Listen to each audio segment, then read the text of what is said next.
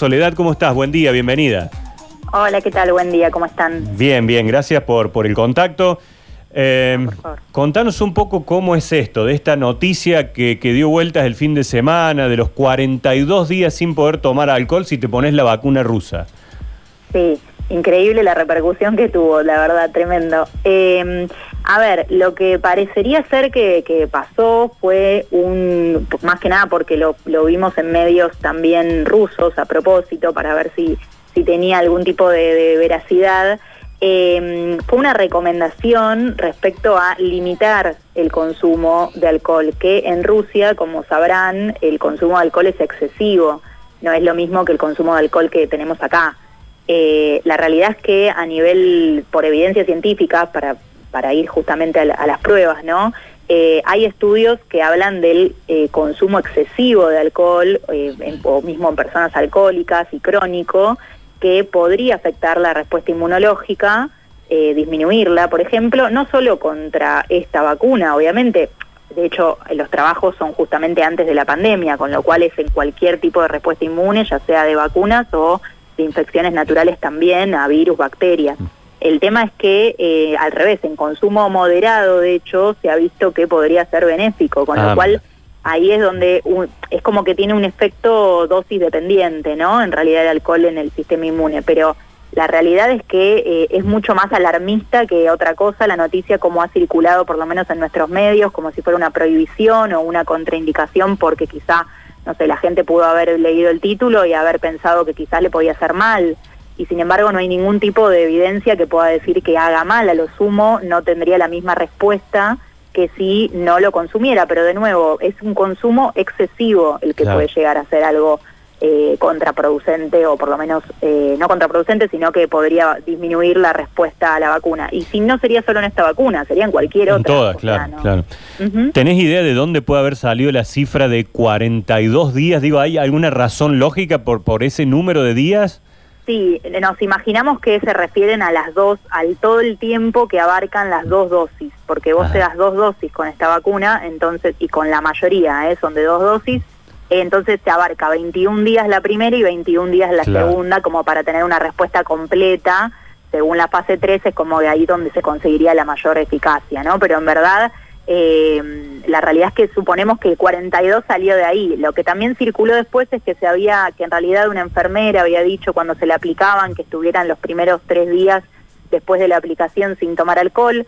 Esa es otra cosa que circuló, que la realidad es que puede que eso se indique también, aunque no hay mucha información al respecto, realmente uno busca y no, no encuentra mucho, pero puede que tenga que ver con los efectos secundarios leves que tiene una vacunación, que pueden ser dolor de cabeza, eh, como que tratar de no estar eh, como con más malestar, ¿no? Pero realmente no hay una contraindicación.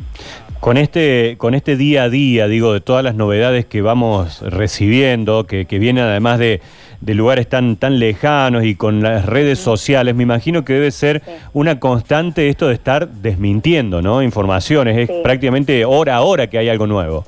Totalmente, totalmente. Este fin de explotó esta, eh, mm. imagínate mi celular también, pero la realidad es que así estamos.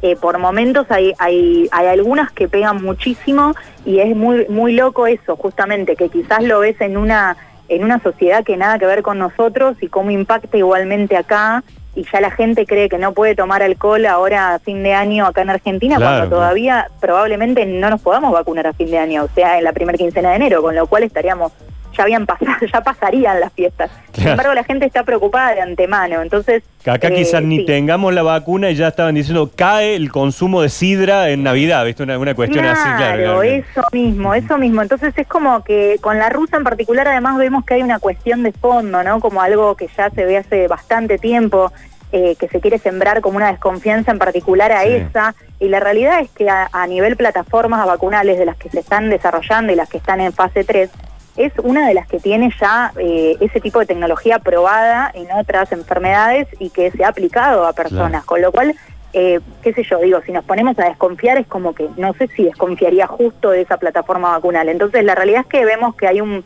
Eh, la gente primero quiere saber todo lo que pueda eh, y cómo los, los, medios muchas veces manipulan en algún punto la información para que para nada, para, para conquistar a sus propios públicos, Claro, ¿no? Que cada uno tiene el suyo. Pero bueno, el punto es tratar de que la gente pueda tener pensamiento crítico y darse cuenta cuando está ante una información que es más alarmista que otra cosa. La, la última, porque sabemos que tenés la, la agenda también con muchas de entrevistas. Eh, no- nos llamaba la atención esto del equipo de ciencia anti-fake news. Está, está buenísimo eso. ¿Cómo, ¿Cómo hacen? Deben tener que chequear un montón las fuentes, ir buscando para, Sí. para el- que la información sea correcta, ¿no? Sí, somos un grupo de 15 científicos y científicas de CONICET, que la mayoría somos inmunólogos, nos especializamos en sistema inmune, entonces justamente ahora estamos a full con todo esto. Claro. Eh, y lo que empezamos en marzo fue este proyecto voluntario que hacemos eh, también un poco porque, eh, bueno, primero por el compromiso social que tenemos, ¿no? Queríamos tratar de, de sacarnos ese privilegio del conocimiento y acercarlo a la gente, pero además porque, bueno, teníamos más disponibilidad también horaria por la cuarentena, ¿no? Ahora se empieza a complicar un Claro, poquito claro. cuando hay que volver. Pero la realidad es que estamos desde ese momento eh, llevando a la plataforma Confiar eh, de más o menos desde 15 ha sido el máximo por semana de, de noticias chequeadas hasta eh, ahora 5 a 7 eh, por semana, así que llevamos más de 200 ya chequeadas, todo basado en evidencias científicas. Eh, que justamente bueno nos ponemos a estudiar lo que hay hasta el momento y, y vamos chequeando una de cada, cada noticia. Claro.